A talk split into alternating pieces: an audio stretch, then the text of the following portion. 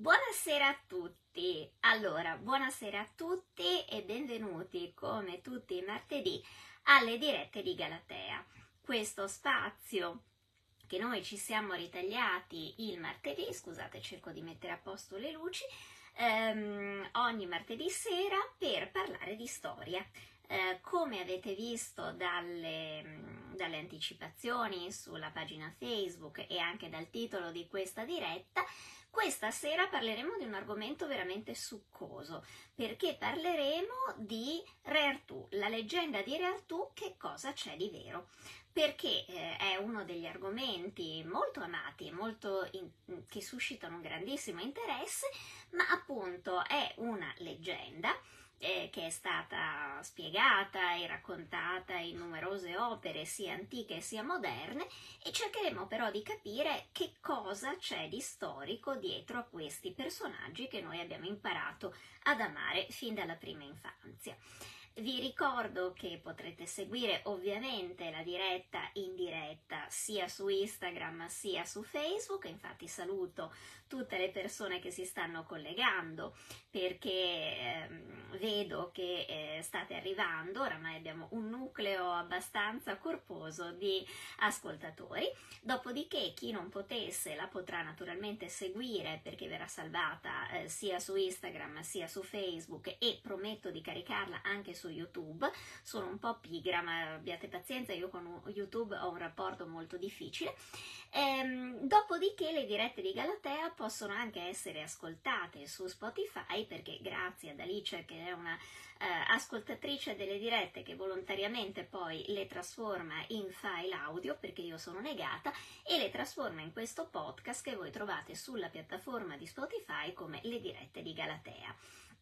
da questa settimana, da novembre, eh, comincia anche un'altra avventura sul web per quello che mi riguarda. Potrete trovare dei materiali, eh, alcuni anche in esclusiva, su Patreon che è una piattaforma eh, dove si può sottoscrivere un piccolo abbonamento eh, mensile per poter appunto usufruire di questi contenuti. E voi direte che vergogna, metti dei contenuti a pagamento. Eh, sì, perché mh, come avrete notato anche la gestione dei social adesso diventa pagamento, quindi in qualche modo anche noi creator dobbiamo rientrare perlomeno dei costi. Quindi voi avrete ovviamente tutti eh, i materiali a cui siete abituati nella pagina Facebook, nel blog e mh, mm, su Instagram e su TikTok sono aperti a tutti, ma insomma cercheremo anche di mettere qualche materiale in più per chi vuole magari sostenere anche a livello economico e quindi vi ringrazio. Ho già qualche mecenate peraltro e sono lietissima perché non credevo di riuscire che qualcuno mi pagasse prima o dopo per fare qualcosa. Allora,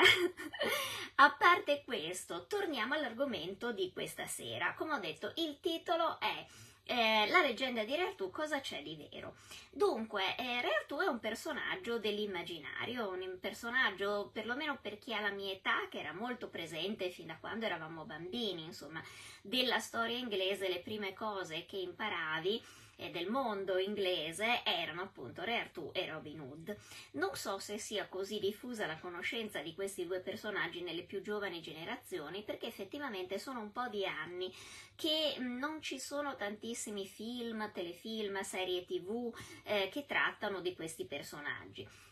quindi forse sono stati un po' meno conosciuti, io lo vedo anche con i ragazzi a scuola, eh, che non, non, conoscono bene questi personaggi e la loro leggenda, mentre per noi un po' più âgé, diciamo così, erano dei personaggi molto conosciuti e quasi familiari.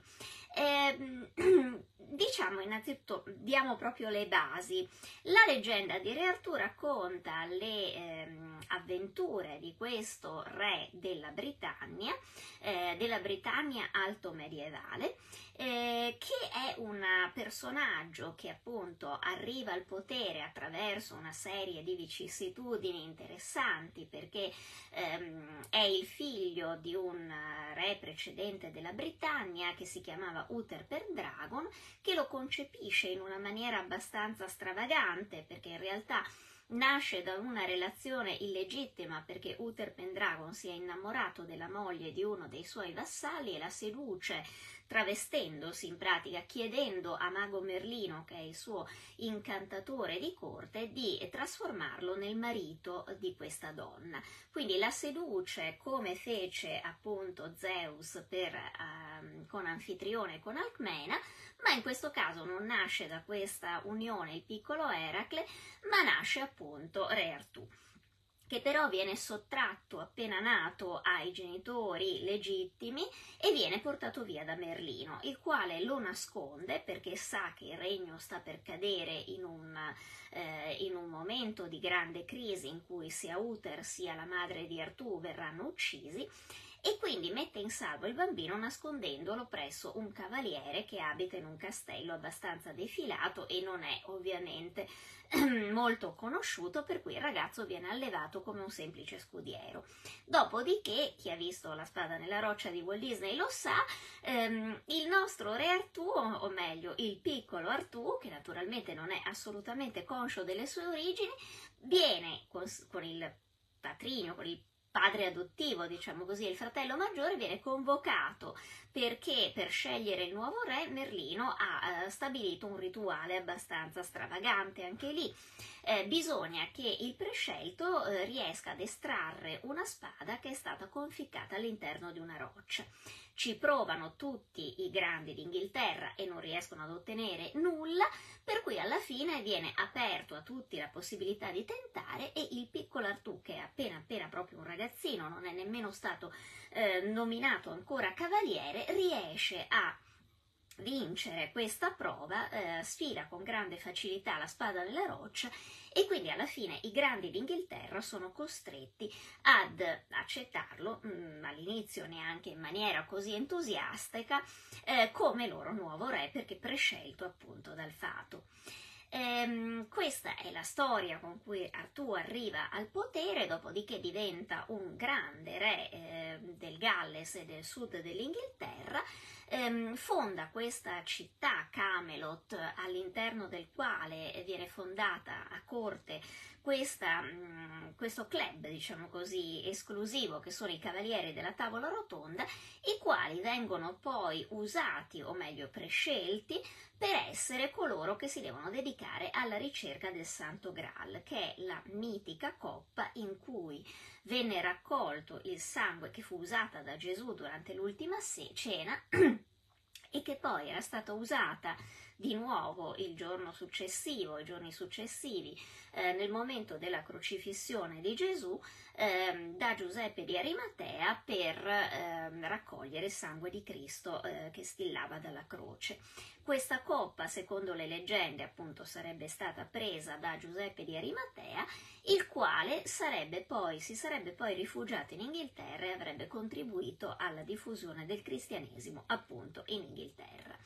E quindi insomma la leggenda arturiana si salda con quella del Sacro Graal e i cavalieri della tavola rotonda a vario titolo vengono appunto coinvolti in questa, mm, in questa ricerca. Eh, Re Artù poi eh, muore eh, a seguito di una rivolta eh, viene ferito mortalmente, prima di morire getta la sua spada magica che era Excalibur dentro al lago da cui originariamente proveniva e poi Artù, secondo le leggende, sarebbe stato eh, trasportato moribondo o già morto nella mitica isola di Avalon, che era questa isola misteriosa che appariva soltanto una volta ogni cent'anni, dove ci sarebbe la sua tomba e dove le leggende eh, dicono che eh, dovrebbe tornare prima o dopo a farsi vivo in qualche modo perché cade in un sonno eh, simile alla morte ma non appunto muore e dovrebbe tornare a materializzarsi in un lontano futuro perché è destinato comunque a salvare nuovamente la sua terra che è appunto la Britannia ovvero l'isola dell'Inghilterra. Queste sono le leggende per sommi capi che riguardano la figura di Re Artù. Figura appunto eh, leggendaria e che, ehm, le cui gesta vengono ambientate in un medioevo eh, che non si riesce bene a datare, ma che dovrebbe in qualche modo corrispondere ad una mh, mm, età molto alta rispetto alla storia appunto della Gran Bretagna, proprio perché Artù è, rimane collegato ai Britanni, che erano questa stirpe, questa mm, etnia di origine celtica che abitava l'isola prima eh, dell'arrivo degli Angli e dei Sassoni. allora, ehm, queste sono le linee guida della leggenda arturiana, ma che cosa c'è di vero, o meglio, che cosa possiamo immaginare che sia rimasto come fondo, come evento da cui poi magari le leggende si sono variamente sviluppate. Allora, innanzitutto la materia di Bretagna, così come veniva, o ciclo bretone, così come veniva chiamato nel Medioevo, è un materiale estremamente complicato ed estremamente sfuggente. Ci sono diversi poemi, scritti peraltro da una serie di eh, poeti differenti, e ci sono poi una serie di informazioni e di leggende che sono invece contenute in dei eh, libri, in delle opere che sono storiche o pseudostoriche. Quindi abbiamo due eh, filoni da cui eh, trarre qualche notizia relativa a questa epoca. Eh, la principale fonte, una delle principali fonti sul ciclo arturiano è Goffredo di Monmouth, che è un, però un autore medievale e quindi scrive già in un'età molto avanzata e ha scritto diverse opere eh, tra cui anche una dedicata per esempio alle, mh, mm, ai vari re d'Inghilterra, quindi eh, racconta tutta una serie di personaggi quasi sempre leggendari ed è anche però il primo a citare esplicitamente il nome di Artù come re d'Inghilterra. In realtà però esiste nella tradizione precedente che si fa risalire al IX secolo, ma che probabilmente anche può risalire ancora prima,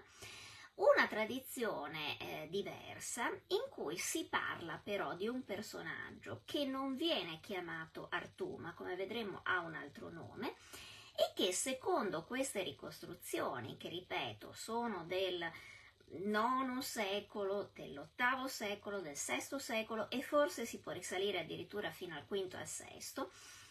eh, dopo Cristo ovviamente, fanno riferimento a questo personaggio che non si chiama Artù, ma che sarebbe stato un comandante di origine romana o forse romana britannica, quindi un eh, romano che è vissuto in Britannia o un britanno fortemente eh, romanizzato, che avrebbe combattuto eh, per l'Inghilterra, per preservare la Gran Bretagna in un momento di grande crisi nel, nel, nel periodo di passaggio dopo la caduta dell'impero romano quando l'isola britannica viene presa di mira da una eh, serie di incursioni e di invasioni da parte degli Angli e dei Sassoni che approfittano del fatto che eh, i romani si erano praticamente ritirati e quindi cominciano ad attaccare l'isola. Ma andiamo con calma. Eh, allora, che cosa succede alla Britannia innanzitutto dal punto di vista storico negli anni tra la fine, degli anni diciamo attorno alla caduta dell'impero romano? Dunque, eh, per capire cosa succede alla Britannia bisogna eh, tornare indietro al periodo del regno dell'imperatore Onorio, ultimo rampollo della dinastia eh, teodosiana valentiniana che mm, viene messo sul trono d'Occidente dal papà mm, Teodosio che è un bambino e che terrà il trono per qualche anno ma diciamo che non è che proprio si segnalerà per essere un grande imperatore, anche perché era un ragazzino e probabilmente aveva anche delle serie turbe mentali. Onorio, per dire, è il fratellastro di Galla Placidia, è quello che parlava con le galline ed è quello che compie una serie di scelte eh, sia politiche sia eh, militari che sono disastrose. Eh, cosa succede? Allora, Attorno al 402 d.C. l'impero romano vive un momento di grande crisi perché abbiamo l'arrivo, le rompere di una serie di popoli eh, di popoli che noi mm, diremmo i, fa- i, famosi barbari, diciamo così, che sono Suebi, Alani e altre tribù, che irrompono eh, nel confine, diciamo così, germanico. A questo punto il generale Stilicone, che in questo momento è l'uomo forte dell'impero e lo resterà sempre, perché in sostanza abbiamo visto Onorio aveva il titolo di imperatore, ma era veramente un re travicello, cioè non era in grado mh, né proprio dal punto di vista mentale né da quello, diciamo così, pratico di eh, davvero reggere l'impero, aveva solo il titolo di imperatore, ma era stato anche affidato, tra l'altro, a Stilicone, che è stato per lunghi anni il suo tutore, proprio perché Stilicone aveva collaborato eh, collaborato strettamente con Teodosio, era un uomo di cui si fidava ed era anche un ottimo generale, anche un ottimo politico. Aveva sposato peraltro una nipote di Teodosio, quindi era comunque uno di casa, anche perché poi le sue due figlie, Termazia e Maria, erano state fatte sposare eh, una dietro l'altra, visto che erano morte entrambe molto presto, a Onorio stesso. Quindi lui in pratica era il tutore e poi era diventato il suocero dell'imperatore Onorio. Che cosa succede quindi? Nel 402 Stilicone si trova in questo momento di grande crisi e visto che non ha tutte queste truppe decide di richiamare dalla Britannia e da altri territori di confine eh, le truppe romane per spostarle e per cercare di arginare questa invasione. Eh, probabilmente a questi anni o a qualche anno appena successivo va fatto risalire una cosa che eh, un storico eh, dell'antichità, Zosimo, chiama il cosiddetto rescritto di Onorio, cioè eh, una mh, mm, lettera che Onorio manda eh, in risposta proprio ai romani di Britannia i quali ad un certo punto si lamentano di essere stati abbandonati in pratica perché eh, i soldati erano stati eh, frettolosamente ritirati dall'isola e loro eh, si trovavano quindi alla mercé di queste incursioni di sassoni e di angli, che sono delle popolazioni all'epoca stanziate mh, nella Germania, ma che, capito che l'isola era indifesa, avevano cominciato a fare delle razzie sempre più ehm, fastidiose e addirittura a cercare di conquistare delle parti del territorio.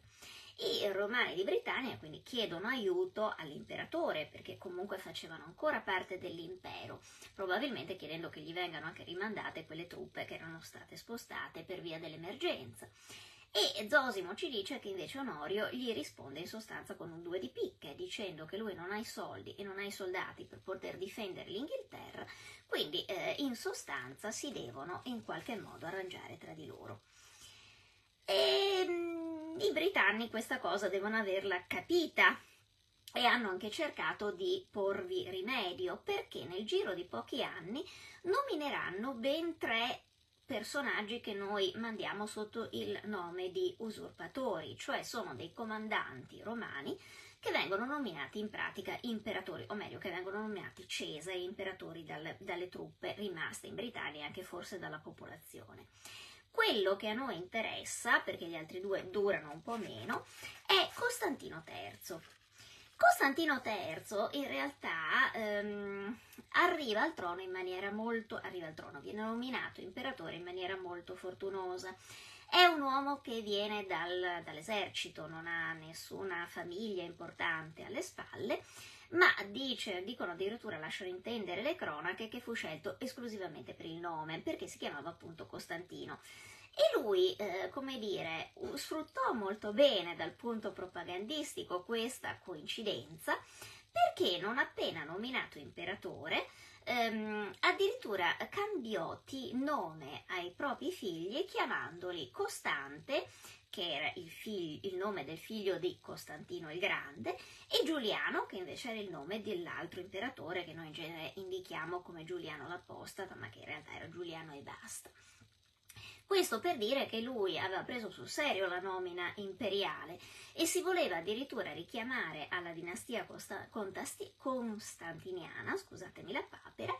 e eh, in qualche modo dichiararsene un erede, se non altro dal punto di vista spirituale. Poi il nostro Costantino III era un bravo soldato e lo dimostra perché eh, in pratica prima eh, quando Onorio a Ravenna ehm, viene informato del fatto che c'è stata questa ribellione mh, fra le truppe britanniche e germaniche, perché poi appunto eh, Costantino III si trovava in Germania, ehm, gli manda contro uno dei migliori generali che aveva allora sotto mano, cioè Saro, che era stato un collaboratore diretto di Stilicone. Ma eh, diciamo così, eh, questi non cavano un ragno dal buco, perché eh, Costantino, Costantino III si dimostra un ottimo stratega. Tant'è vero che riesce a, ehm, diciamo così, riesce ad entrare in, ehm, in Gallia e addirittura prende la città di Arles che diventerà la sua vera capitale. Ora, mh, Arles in questo periodo, nel periodo tardo antico, è una delle principali città dell'impero, è anche una delle poche che aveva una zecca, quindi aveva la possibilità di battere moneta ufficiale dello Stato romano. Era ben collegata con la Britannia, con la Germania, con l'Italia stessa e quindi prenderla era praticamente una posizione strategica importantissima anche perché era eh, molto vicina ai confini dell'Italia, quindi Onorio si ritrova praticamente con, ehm, con ehm, questo usurpatore eh, con il fiato sul collo e ai confini di casa sua. A questo punto Onorio, abbiamo detto, non è che fosse un grande politico, ehm, ma si trova anche in una situazione veramente disperata perché da un lato ehm, ha le mh, armate di Alarico, del Visigoto Alarico, che stanno eh, devastando l'Etruria. Dall'altro anche Costantino III ha un momento di impasse perché lui si è spostato e dalla Britannia è arrivato, ha preso la capitale ad Arles, ma viene informato che in Britannia eh, sono scoppiati dei torbidi, quindi anche una, c'è anche lì una situazione eh, difficile da contenere. Questo momento di crisi eh, contemporanea spinge i due vecchi nemici a trovare un'intesa, tant'è vero che per un certo periodo Onorio mh, mm, riconoscerà Costantino III come imperatore ufficiale e quindi eh, i due trovano un accordo. Mm, potrebbe finire benissimo così, giusto? Hanno trovato un accordo, bene, tutti felici. No, perché uno degli uomini che era stato al servizio di Costantino III, tale Geronzio, ad un certo punto si ribella perché vuole anche lui la sua parte di potere e quindi eh, addirittura va e assedia Costantino III dentro ad Arles. Eh, voi direte, mamma mia che casino. Ecco, mamma mia che casino è un termine tecnico per descrivere il periodo tardo antico dell'impero romano. Cioè, mh, mm, capisco che è difficile seguire che cosa succede, ma penso che fosse difficile anche per loro, perché era veramente un'epoca in cui come ti giravi ogni mattina non capivi più chi c'era al potere. Allora, il nostro amico Geronzio quindi eh, assedia Costantino III ad Arles eh, a questo punto Onorio cambia di nuovo posizione e manda ad Arles per tutelare i suoi interessi, eh, dicendo che in fondo lui è l'unico vero imperatore legittimo, eh, Flavio Costanzo. Flavio Costanzo, che era uno dei suoi migliori imperatori, eh, scusatemi, comandanti ovviamente, e che diventerà peraltro co-imperatore con lui anche perché gli farà sposare eh, la sorella Galla Placidia. Cosa fa Flavio Costanzo, che era un uomo non particolarmente educato e raffinato, ma era un militare molto spiccio? Va ad Arles e per non sbagliare sconfigge sia eh, Costantino III sia Geronzio e li ammazza entrambi. Tant'è vero che la testa di Costantino III sarà gentilmente inviata a Ravenna per essere mostrata mentre quella del figlio Costante e probabilmente anche del figlio Giuliano vengono fatti fuori in un altro momento, ma comunque vengono decapitati anche loro. E voi vi chiederete, che diavolo c'entra tutto questo con Re Artù? C'entra. Perché se noi andiamo a vedere appunto le opere di Goffredo di Monmouth, eh, noi scopriamo che in realtà ehm, eh, questo Costantino III, che lui chiama Costantino II, ma è sempre la stessa persona, in realtà è legato al ciclo arturiano perché secondo Goffredo Eh, Costantino ebbe tre figli, uno che era Costante, che era il figlio reale, nel senso che effettivamente ebbe un figlio di nome Costante che venne ucciso, ma poi avrebbe avuto altri due figli, uno che si sarebbe chiamato Aurelio Ambrosino e l'altro si sarebbe chiamato Uter Pendragon, che sarebbero Uter il padre e Aurelio Ambrosino a questo punto lo zio di quello che sarà Re Artù. Quindi, ehm, cosa, cosa ci suggerisce questa versione di Goffredo? Che in pratica c'è una linea diretta di successione fra quello che era stato un imperatore romano che i britanni avevano comunque considerato legittimo perché era soltanto nel resto delle l'avevano eletto loro e soltanto il resto dell'impero non l'aveva accettato, che peraltro poi a un certo punto Onorio stesso aveva accettato, quindi insomma che era un imperatore in qualche modo legittimo, e la dinastia, o perlomeno la famiglia, da cui derivava Re Artù. Ehm, ricordatevi questo nome, è Aurelio Ambrosino. Aurelio Ambrosino in realtà è un nome che noi troviamo in tutta un'altra serie di fonti. Come vi ho detto, la storia dell'Inghilterra antica è particolarmente complicata e quella della leggenda arturiana ancora di più. Perché noi abbiamo tutta una serie di fonti molto alte, perché risalgono al VI, VII, VIII e IX secolo, eh, che in realtà ci raccontano, eh, in, anche se in maniera molto confusa e probabilmente anche molto leggendaria, eh, gli avvenimenti che sono accaduti in Inghilterra dopo eh, che in pratica i romani l'hanno abbandonata a se stesso, o meglio non i romani, ma eh, che gli imperatori l'hanno abbandonata a se stessa. Noi sappiamo che l'Inghilterra appunto viene abbandonata, mm, cioè viene dato l'ordine di spostare le truppe romane nel 402 e nel 408 le truppe appunto nel 406 viene nominato Costantino imperatore quindi dobbiamo presupporre che comunque non tutte le truppe romane si siano allontanate dalla Britannia, anche perché molti dei soldati romani, che noi chiamiamo soldati romani, oramai erano in Britannia, mm, erano nati in Britannia, si erano sposati con donne britanne, quindi in sostanza avevano lì la famiglia, quindi non è detto che no, tutti abbiano accettato di eh, lasciare la Britannia e di spostarsi, probabilmente ci furono delle defezioni e anche dovete tener conto che in Britannia era stata profondamente romanizzata perché era diventata romana oddio, l'inizio de- dell'epoca di Giulio Cesare, i primi contatti, ma poi insomma era stata conquistata mh, dall'epoca di Vespasiano. Quindi c'erano in Britannia uno, c'era uno stile di vita completamente romanizzato e anche c'erano famiglie, eh, peraltro anche molto ricche, che eh, vivevano in Britannia. Allora, noi sappiamo che eh, fra il 400 10, diciamo così, e il 490 la Britannia, scusatemi, cade in un periodo di massima confusione in cui probabilmente appunto i, eh, le truppe romane ufficiali se ne vanno, ma non è che spariscono i romani di Britannia, restano lì perché è casa loro, sono romani ma sono di origine britannica e ehm, decidono quindi di difendersi anche perché appunto l'isola viene bersagliata da questi attacchi degli Angli e dei Sassoni che eh, non solo fanno razzie lungo le coste ma anche cercano di stanziarsi nel territorio. È probabile quindi che si siano formati, se non dei regni, perlomeno dei territori retti da un'elite che dobbiamo presumere che comunque fosse britanno-romana,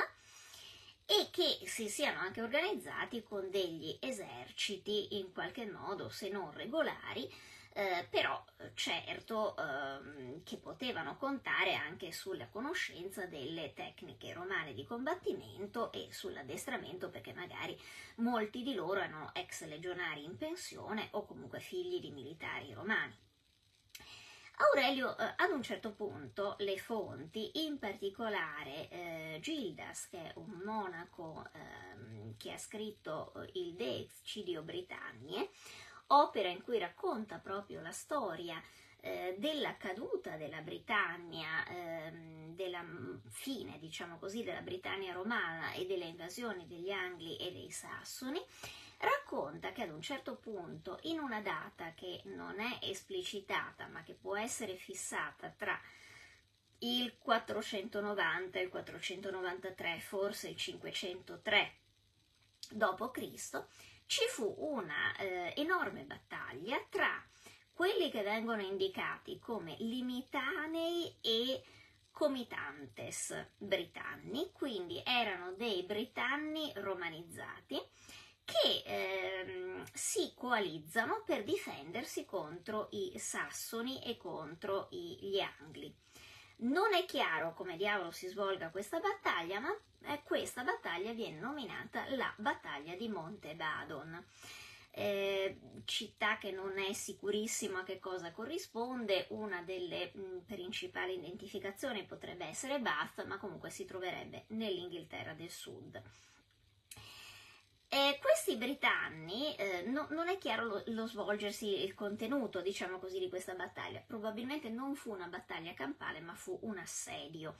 Quindi è probabile, è una delle ipotesi, che gli Angli e i Sassoni abbiano cercato di eh, assediare questo insediamento britannico e che la popolazione all'interno invece si sia organizzata e sia riuscita a respingerli, quindi ottenendo una vittoria. Secondo le fonti, appunto, Gildas e anche Beda il Venerabile, ehm, che sono due autori di qualche anno dopo, però comunque che possono essere ben informati su quello che è successo, mettono come eh, capo e come eh, responsabile militare di questa vittoria contro gli Angli ed i Sassoni, indovinate un po' chi? Il nostro amico Aurelio Ambrosino che dicono sarebbe stato appunto un comandante romano, eh, addirittura dicono che eh, sarebbe stato un discendente di perlomeno una famiglia senatoria, se non addirittura di una famiglia imperiale, proprio perché dicono che i genitori, gli antenati di questo Aurelio Ambrosino, eh, indossavano la toga prenexta, che è la toga tipica dei senatori romani. Ora voi vi direte, eh, quindi? Quindi niente, perché in realtà noi di questo personaggio non sappiamo altro, se non appunto che viene ricordato in queste fonti, peraltro è l'unico personaggio di quest'epoca di cui eh, si ricordi il nome, quindi è probabile che il nome possa essere anche reale, che ci sia, mm, diciamo così, rimasta la memoria di questo comandante britanno-romano, dobbiamo immaginare, che ha cercato in qualche modo di resistere all'invasione degli Angli e dei Sassoni, probabilmente ottenendo anche dei eh, successi militari. E che questo fosse imparentato davvero con Costantino III eh, non lo possiamo sapere ed è altamente improbabile, ma potrebbe essere stato un suo ufficiale, potrebbe essere stato un um, senatore romano,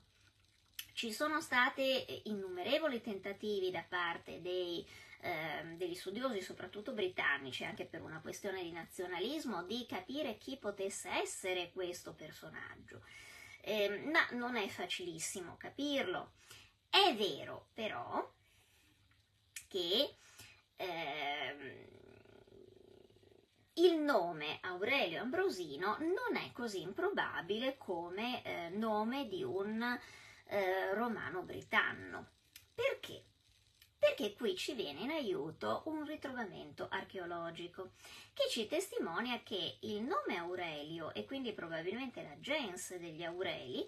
eh, doveva essere una famiglia, probabilmente, stanziata proprio nel sud dell'Inghilterra e che doveva avere una notevole disponibilità economica. Come siamo in grado di fare questa, ehm, questa illazione? Eh, perché noi, o meglio gli archeologi inglesi, hanno ritrovato nel 1992 nel Suffolk eh, il cosiddetto tesoro di Oxn. Spero di pronunciarlo giusto, non ho mai capito come si pronuncia. Allora, il tesoro di Oxn è uno dei più importanti ritrovamenti e uno dei più ricchi tesori eh, scoperti non solo in Inghilterra ma nel territorio dell'impero romano. Cosa sono i tesori? Eh, in generale, nel periodo tardo antico capita un po' dappertutto nell'impero che vengano trovate eh, delle casse o comunque dei contenitori che sono stati interrati eh, probabilmente perché essendo un periodo di grande crisi militare, religiosa e politica, è probabile che ci fossero dei torbidi continui e che alcuni personaggi che avevano una certa disponibilità di denaro eh, o perché erano minacciati in quel momento o perché eh, non si fidavano di tenere nelle loro abitazioni ehm, così grandi ricchezze, ehm, cosa facevano? Li seppellivano,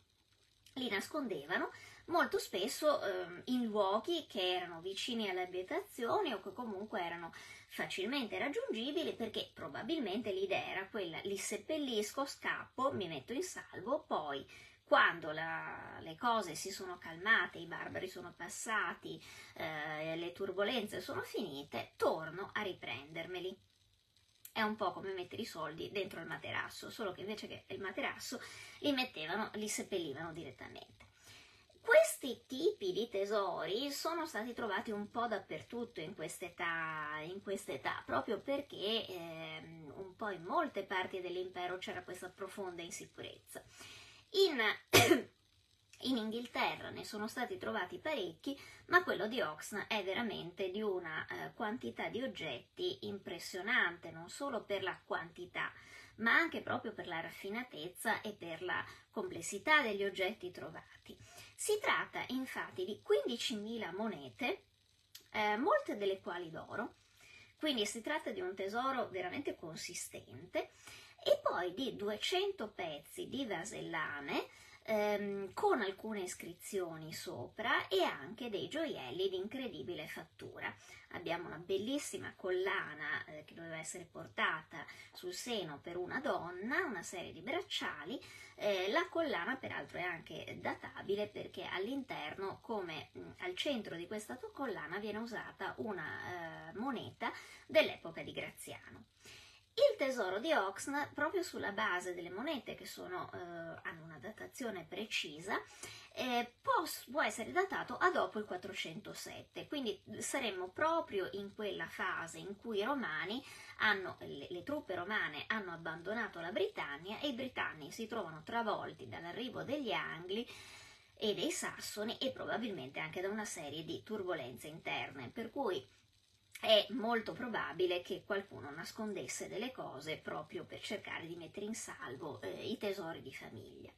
Il tesoro di Oxn è chiaramente il tesoro, o perlomeno un tesoro eh, di una famiglia ricchissima,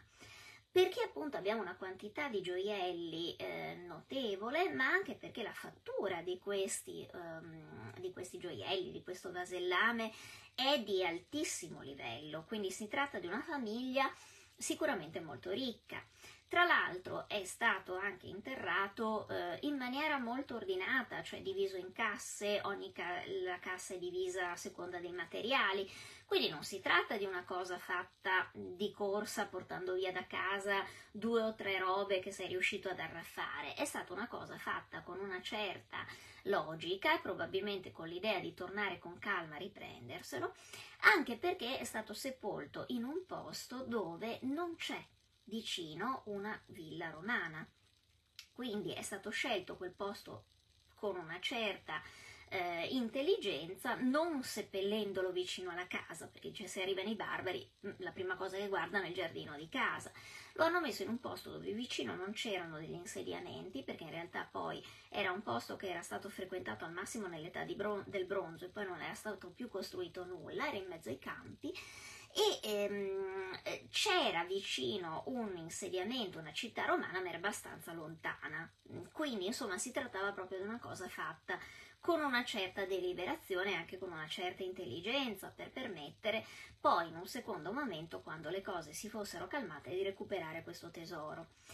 Eh, visto la ricchezza, mh, mm, si presume anche che non fosse tutto il tesoro di una, eh, di una gens, perché molto probabilmente era solo una parte. È stata messo lì, magari il resto era stato messo da un'altra parte o se lo sono tenuti perché si stavano spostando loro stessi. Si sa che sicuramente avevano fissato un palo per segnalare, poter riconoscere il posto dove era stato eh, sepolto. Quindi anche lì c'era probabilmente l'intenzione di venirselo a prendere non appena la situazione si fosse calmata. Tutto questo cosa c'entra con Aurelio Ambrosino? Tecnicamente nulla, se non per il fatto che comunque eh, siamo in un'epoca vicina a quella in cui questo personaggio viene citato, ma non è solo questo. Perché in realtà noi abbiamo detto che in alcuni di questo vasellame, che era vasellame prezioso, quindi era vasellame di rappresentanza, erano piatti, bicchieri, servizi che venivano usati evidentemente in una eh, villa che poteva ospita- ospitare dei grandi personaggi, che probabilmente quindi era una villa di una famiglia di eh, rango senatorio, magari anche imparentata con qualche famiglia nobile o addirittura con la famiglia imperiale si è presupposto da parte di alcuni un legame con la gens dei Simmaci, che in questo momento a Roma è una delle famiglie più importanti ehm, all'interno dell'impero. Abbiamo appunto delle iscrizioni sui cucchiai e sui, sui piatti e anche sui braccialetti. Allora, sul braccialetto eh, viene citato il nome di una donna, Giuliana, eh, non è detto che fosse la proprietaria nel momento in cui il tesoro viene seppellito, perché come abbiamo visto la datazione degli oggetti, ehm, degli oggetti sepolti mm, varia, sono eh, oggetti che probabilmente avevano già all'epoca della sepoltura, magari anche 100 anni, quindi può darsi che magari Giuliana fosse la, pre, la, la proprietaria originale, ma magari il braccialetto lo usasse una sua bisnipote, per dire. Ma sicuramente abbiamo la presenza all'interno di questi eh, vasellame di cucina di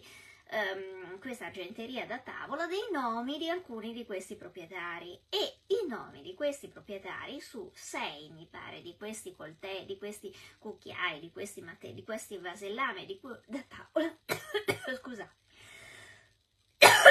scusatemi. Niente quando mi viene quando mi viene da tossire bisogna tossire. Il nome appunto riportato su sei di questi oggetti di, va- di vasellame di, ta- di tavola è di un tale Aurelio Ursicino, che non è Aurelio Ambrosino, perché evidentemente è un altro nome, però è sempre un Aurelio. Quindi questo testimonia che se non altro in quell'epoca, in un posto abbastanza vicino al Galles, comunque nell'Inghilterra e nella Britannia di quell'epoca, scusatemi di nuovo, doveva esistere una famiglia senatoria o perlomeno di rango notevole eh, che eh, aveva una incredibile disponibilità di denaro perché vediamo che questa vasellame e questi gioielli sono di incredibile fattura, cioè sono roba che costava e che mh, mm, era evidentemente una mh, mm, facente parte della gens Aurelia. Ora tenete presente che tra l'altro in tardo antico eh, il nome Aurelio non è così diffuso perché è un nome eh, di antica tradizione romana. I eh, ricchi romani di questa epoca in genere si chiamavano magari Flavio perché era una, eh, un nome molto più eh, diffuso. Quindi in qualche modo eh, l'informazione che questo Aurelio Ambrosino, che Goffredo di Monmouth ti dice che era figlio di Costantino, ma sappiamo che non era vero, però avrebbe potuto essere parte di una famiglia che comunque era legata, era di, era di rango senatorio e che probabilmente aveva una tradizione anche di permanenza in Inghilterra fin dall'epoca precedente. Quindi l'idea che potesse essere esistito eh, in questo momento di massima confusione un personaggio che si chiamasse Aurelio e qualcos'altro, Aurelio Ambrosino per esempio, non è così improbabile. Quindi questo nome che eh, già è abbastanza preciso e che è l'unico che viene ricordato dalle fonti e che viene indicato come questo comandante britanno-romano, ehm, diciamo così, non siamo sicuri che sia realmente esistito, però mh, mm, questi ritrovamenti ci fanno pensare che potrebbe anche essere un nome eh, che ha dietro una consistenza storica. Ovviamente eh, noi non sappiamo nulla di questo personaggio, si sono fatte appunto varissime ipotesi, ehm, che ehm, si sa che un Aurelio Ursicino era stato un secolo prima eh, fra i pretoriani, quindi potrebbe essere una famiglia appunto di alto rango eh, che aveva contatti diretti con Roma. Eh, si sa, si ipotizza che potesse essere anche una famiglia eh, di origine appunto italica o perlomeno eh, proveniente dalla, dalla, penisola italica che si potrebbe essere spostata in Inghilterra mh, mm, negli anni attorno al 368 a seguito di Teodosio, eh, Teodosio il padre dell'imperatore Teodosio che era stato, eh, era diventato eh, prefetto, governatore della Britannia proprio nel 368, si era portato dietro una serie di collaboratori, ehm, peraltro tutti cristiani, eh, perché Teodosio era cristiano, eh, peraltro cattolico e questo poi alla fine gli costò anche una, un periodo anche di esilio perché eh, in quel momento l'imperatore invece era ariano e appunto si portò dietro una serie di eh, suoi collaboratori che erano appunto cristiani come lui. E anche questo combacerebbe perché all'interno di queste stoviglie, di queste iscrizioni che sono state trovate nel tesoro di Oxne, eh, sono stati ritrovati parecchi simboli cristiani, quindi è chiaro che erano non soltanto romani, ma erano anche romani cristiani, non pagani. Ehm, tutto questo quindi cosa ci dice? Beh, non ci dice granché. Perché appunto noi non abbiamo certezze, ma quando si parla di una leggenda arturiana è chiaro che di certezze storiche non ce ne possono essere. Però abbiamo una ragionevole probabilità che il nome di Aurelio Ambrosino eh, sia un nome reale o perlomeno probabile di un comandante britanno-romano che sul finire del V secolo eh, si sia in qualche modo battuto eh, da solo, perché oramai aveva, li avevano lasciati da soli anche i romani del continente, contro questa invasione dei, eh, degli Angli e dei Sassoni e che in qualche modo si è riuscito anche ad arginarla perché i ritrovamenti storici eh, ci dicono che peraltro proprio attorno al 490-500, quindi in quel range in cui si presume che sia stata combattuta e vinta questa battaglia di Monte Badon, ehm, notiamo che abbiamo una ventina d'anni in cui effettivamente i sassoni e gli angli si danno una calmata, nel senso che i loro insediamenti ehm, in territorio britannico eh, rescedono, cioè c'è una specie di abbandono e anche gli attacchi e le razzie eh, sembrano diminuire per un po' di tempo, quindi può essere che eh, questo Aurelio Ambrosino abbia effettivamente eh, dato una batosta agli Angli e ai Sassoni e che questi, insomma, per un po' di anni siano stati effettivamente più calmi e più buoni, quindi una sorta di grande successo. Aurelio Ambrosino, come vediamo dalle fonti, viene considerato lo zio per Goffredo di Re Artù, nel senso che sarebbe stato il fratello di Uther Pendragon ma secondo altre informazioni provenienti da altre fonti un pochino più tarde, invece Aurelio Ambrosino sarebbe stato proprio lo stesso Re Artù, cioè sarebbe stato eh, un alias, un altro nome, ehm, il nome originale di questo eroe. Che cosa possiamo desumerne? Poco, poco perché oggettivamente di certo non abbiamo nulla, però è probabile che alla fonte, all'ispirazione per la creazione di questo eroe nazionale dei Britanni, perché poi questo Re Artù, eh, ci sia questo personaggio forse storico, eh, che è questo comandante, questo leggendario comandante romano che si sarebbe opposto all'avanzata degli Angli e dei Sassoni. Ehm, finito qui i collegamenti, diciamo così, del ciclo di Re Artù con, con, la, con la grande tradizione romana? In realtà no, perché eh, quando noi andiamo a vedere altre leggende che afferiscono comunque alla saga eh, di Re Artù, noi ci troviamo di fronte anche al tentativo di mh, mm, legare eh, la nascita del regno d'Inghilterra eh, con addirittura la leggenda troiana. È sempre eh, all'interno delle fonti ehm, britanniche dell'epoca e in particolare l'Historia Brittorum, che è un'opera di un monaco che si chiamava Nennio e che è un monaco del IX secolo, troviamo la stranissima storia di un re, eh, in, di un re dell'Inghilterra che sarebbe stato però un discendente diretto di Enea, cioè Bruto di Troia. Bruto di Troia sarebbe stato, secondo questa eh, ricostruzione, re di Britannia negli anni attorno al 1000 e ehm, sarebbe stato però anche proprio un diretto discendente di Enea in quanto sarebbe stato eh, in pratica un fratellastro di Silvio e di Ascanio che sono i figli di Enea, eh, l'uno figlio di Creusa e l'altro eh, figlio di Lavinia. E si dice di questo Bruto di Troia che appunto sarebbe arrivato in Inghilterra dopo una serie di complicatissime vicende che vengono peraltro raccontate anche da Goffredo,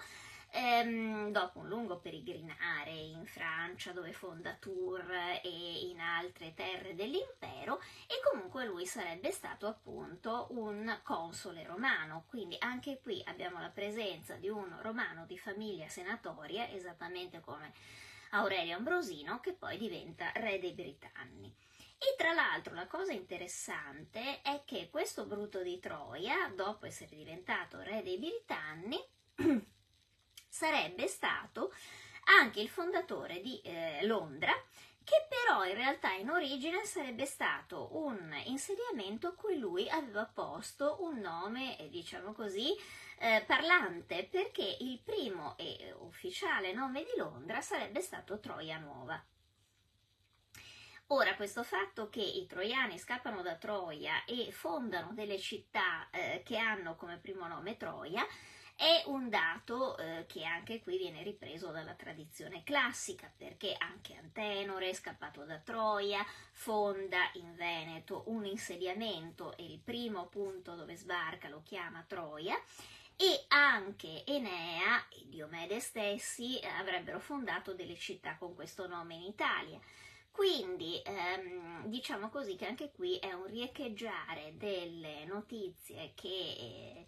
questi monaci medievali ripescono dalla tradizione classica per nobilitare, diciamo così, ehm, la nascita delle loro città inglesi e in qualche modo anche per affermare con una sorta di orgoglio nazionalista che i loro re non erano dei barbari persi in mezzo al nulla, ma erano i discendenti dei troiani esattamente come lo era stato Romolo, il fondatore di Roma. Quindi anche qui vediamo che comunque ehm, la cultura romana aveva lasciato dei profondi segni in Britannia e anche in un periodo del Medioevo in cui oramai i legami con Roma erano del tutto scomparsi, uno dei modi per nobilitare la ehm, storia inglese era proprio quello di richiamarsi alle origini dell'impero. Eh, naturalmente tutto questo io spero che vi sia interessato e che non vi abbia fatto troppa confusione. Se ve l'ha fatta non vi preoccupate, non è un problema vostro, è che obiettivamente si tratta di un materiale molto confuso già di per sé e che anche è difficilmente maneggiabile perché, ripeto, nella leggenda eh, di Re Artù abbiamo a che fare con una serie di leggende che sono state peraltro rimaneggiate nel corso di una serie di secoli diversi.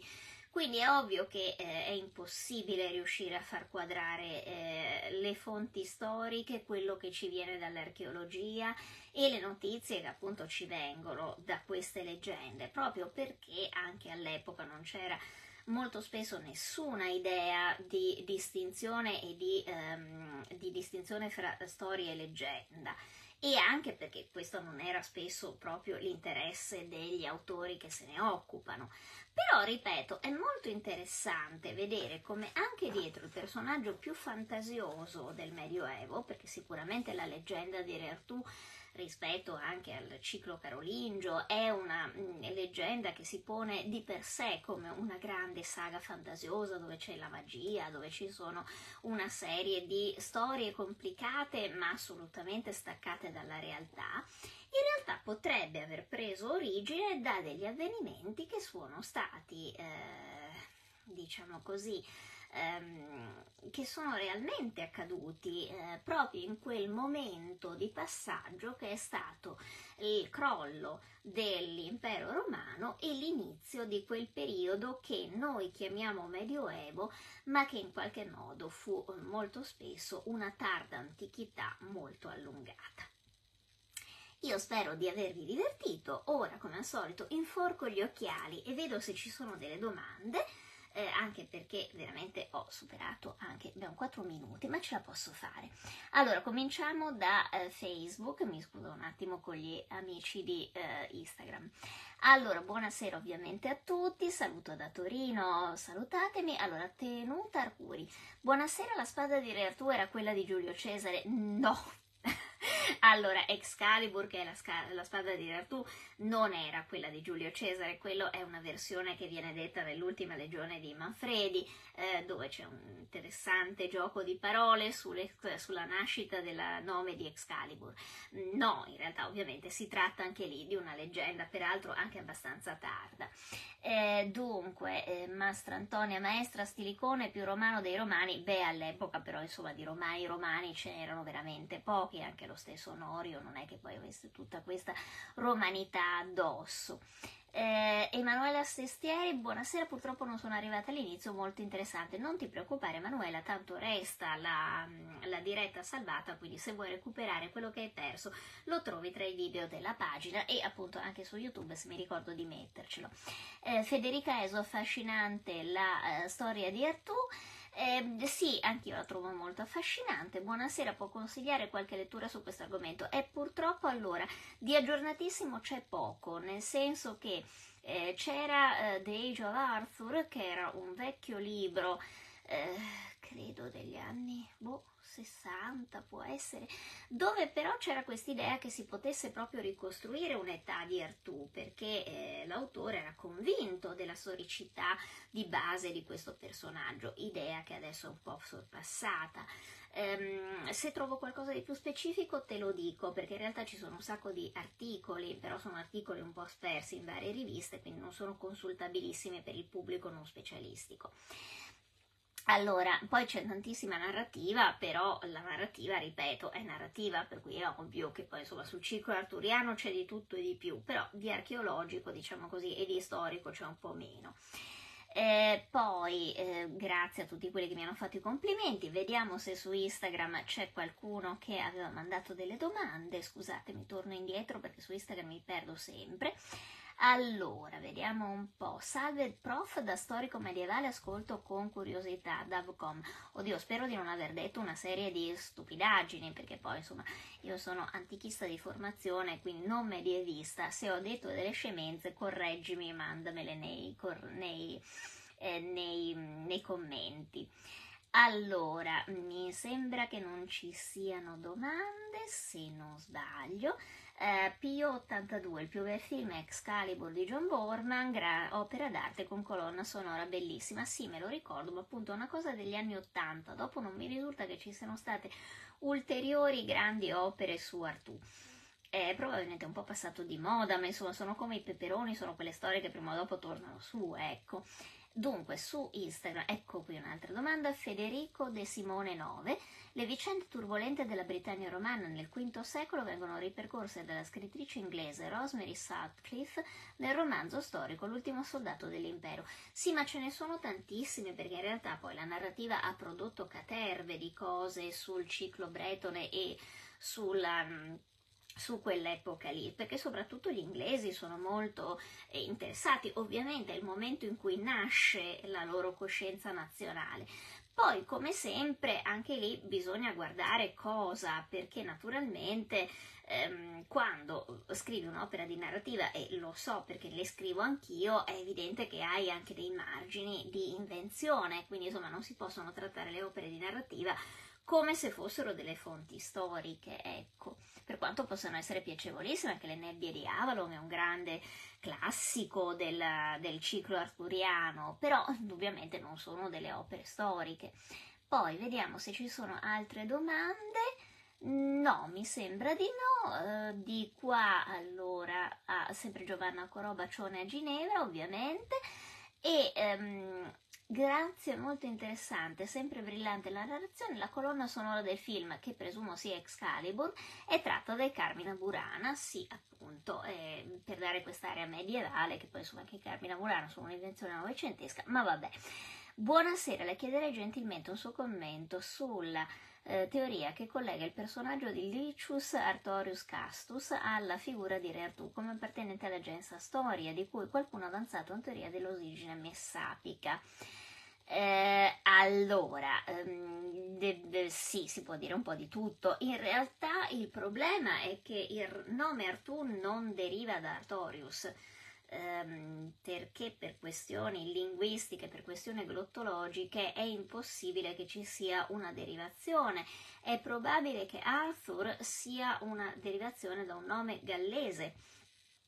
e, e, quindi non c'entrerebbe assolutamente niente con Artorius. L'idea di Artorius è probabilmente una ricostruzione successiva. Siamo sempre lì, cioè ehm,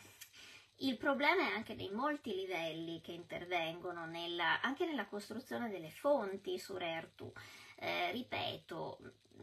attualmente, per quello che ne so, la teoria di Artorius Castus è totalmente abbandonata, nel senso che appunto ci si è resi conto che proprio per motivi linguistici è impossibile una derivazione del genere perché non sono la stessa radice e non hanno, e non hanno molto in comune tranne un, una leggera somiglianza fonetica. E quanto poi eh, al legame con l'orso, con i messapi, con qualsiasi altra cosa, Mm, sì, voglio dire, eh, cadendo, diciamo così, i presupposti linguistici, cade anche abbastanza tutto il resto. Eh, poi, insomma, l'orso è un animale totemico di, tantissimi, eh, di tantissime mh, civiltà, eh, è abbastanza diffuso, quindi non è che sia proprio uno di quei marcatori eh, che tu trovi solo in questo caso. E, ehm, per cui, insomma, sì, anche perché il fatto che venga anche chiamato orso di Britannia, ma è un tipico nome per indicare chi ha molta forza, quindi non è particolarmente indicativo. Mm, ripeto, sarei piuttosto scettica su questa cosa, poi magari domani viene fuori un articolo che dimostra che è assolutamente credibile e io mi sbaglio. Però, diciamo così, è una delle tante ipotesi, attualmente non è quella che va per la maggiore, ecco. Ehm, poi, insomma, si sa, quando si vogliono cercare dei, dei link, del, dei collegamenti, eh, è facile riuscirci perché molto spesso basta fare cherry picking, cioè basta prendere le cose che quagliano con il nostro ragionamento e lasciar perdere tutto il resto. Eh, è ovvio che eh, quando noi parliamo di impero romano parliamo anche di una eh, civiltà che oramai aveva creato una profonda coinè, quindi non è strano, non sarebbe particolarmente strano anche trovare dei nomi simili dalla Messapia alla Britannia, ma anche in Gallia, ma anche nella parte germanica e così via, perché la gente si spostava banalmente. Mm, poi, insomma, è come trovare oggi un, un, americano che ha un cognome italiano, in realtà non vuol dire necessariamente nemmeno che sia un diretto discendente di italiani, perché magari aveva soltanto il trisnonno e poi lui nel frattempo è venuto fuori da un mischiotto di 3.000 altre persone. Mm, non parla italiano, non sa nulla della cultura italiana, se non si chiama magari Joe Vate la pesca, ecco. Eh, quindi anche lì bisogna andarci molto cauti perché ipotizzare origini, collegamenti con la Messapia, con la Puglia, con la stessa Roma, anche tenendo conto che poi molto spesso i liberti prendevano i nomi dei padroni, quindi magari il liberto era grecanico o era, o era spagnolo, ma siccome era stato liberato da un Artorius di origine messapica, risultava poi legato con il nome eh, del padrone, anche se lui la messapia non l'aveva mai vista. Quindi voglio dire, è sempre difficile fare questo tipo di ipotesi, bisogna avere delle mh, mm, certezze un po' più solide, ripeto anche mettere in collegamento Ambrosinus con il tesoro in cui si parla di un altro Ambrosino, eh, di un altro Aurelio, scusatemi. Eh, sì, è possibile, ma non è un collegamento certo, è soltanto una suggestione. Eh, dire che facevano parte della stessa famiglia Aurelio Ambrosino e questo Ambrosino eh, Aurelio Ursicino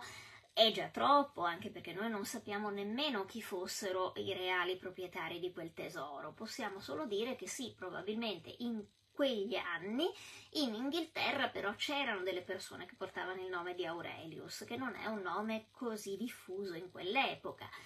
Mm, per dire che erano parenti è, mm, è indubbiamente un passo ulteriore che richiederebbe una prova prosopografica un po' più eh, consistente. Ecco, eh, insomma, cerco di essere abbastanza cauta anche perché eh, a fare le ipotesi eh, siamo tutti bravi e colpiscono il pubblico, però sono scientificamente alle volte un po' arrischiate, anche se a me piacerebbe tanto scoprire domani, grazie ad un'epigrafe, che effettivamente, non so, Aurelio Ursicino era il nonno di Aurelio Ambrosino, Aurelio Ambrosino è esistito davvero ed era un comandante romano, sarebbe una bellissima scoperta, non è escluso che magari un giorno con altri ritrovamenti la possiamo fare, per adesso no, possiamo solo dire che ci sono questi dati che non sappiamo eh, collegare del tutto. Alle volte la storia e l'archeologia sono un po' frustranti per questo, ecco, che ci piacerebbe molto avere delle risposte sicure e purtroppo invece dobbiamo accontentarci di qualche stentata congettura. E saluto la Giovanna Corò, grazie Sandra Zigaretti, che bel trucco, eh, sapete che io sono appassionata di make-up. Allora, io adesso vi saluto perché vi ho trattenuto ben oltre l'ora delle, delle dirette di Galatea, vi do appuntamento al prossimo martedì, di cui come al solito non so assolutamente di che cosa parlerò. Nel frattempo vi ricordo che mi potete seguire sulla pagina Facebook, sull'account di Instagram, anche su TikTok eh, su YouTube e adesso appunto anche su Spotify dove Alice metterà come al solito la puntata del podcast e anche su Patreon se mi volete sostenere. Eh, ci vediamo prossimamente, seguite la pagina e fatemi sapere anche i vostri, ehm, i vostri desiderata per altre dirette. Ciao a tutti, ciao ciao!